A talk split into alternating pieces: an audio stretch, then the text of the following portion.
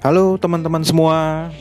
Senang banget ya rasanya kita bisa ketemu lagi sekalipun ketemunya secara virtual yaitu melalui podcast ya. Oke. Teman-teman, uh, sesuai informasi saya sebelumnya, jadi kita akan coba memulai untuk uh, training virtual digital sales training ya. Jadi sesuai yang saya coba broadcast ke teman-teman semua, kita akan coba memulai uh, melalui media podcast ya. Oke, uh, sebelum nantinya masuk ke dalam materi, saya mau perkenalkan diri dulu mungkin untuk beberapa orang yang masih belum mengenal saya ya. Perkenalkan, nama saya Andika Arya Mulya. Hari ini saya masih bertugas sebagai seorang regional sales manager di salah satu perusahaan otomotif di Indonesia.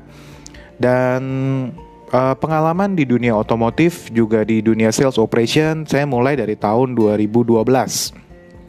Ya, jadi udah 8 tahun. 8 tahun saya berkecimpung di dunia sales operation.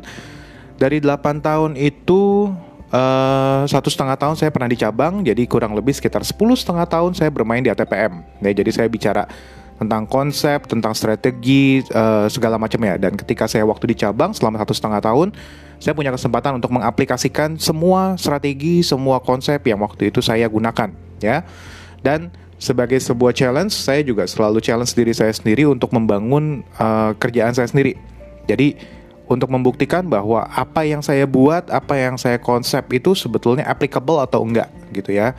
Anyway, saya adalah orang yang benci juga dengan masalah semua bicara tentang konsep tapi nggak applicable. Itu menurut saya it's a bullshit, it's a nonsense gitu ya. Jadi uh, saya harapkan uh, beberapa sharing saya ke depan nantinya itu juga merupakan sharing yang bisa kita pakai, bisa kita terapkan di dalam dunia nyata ya.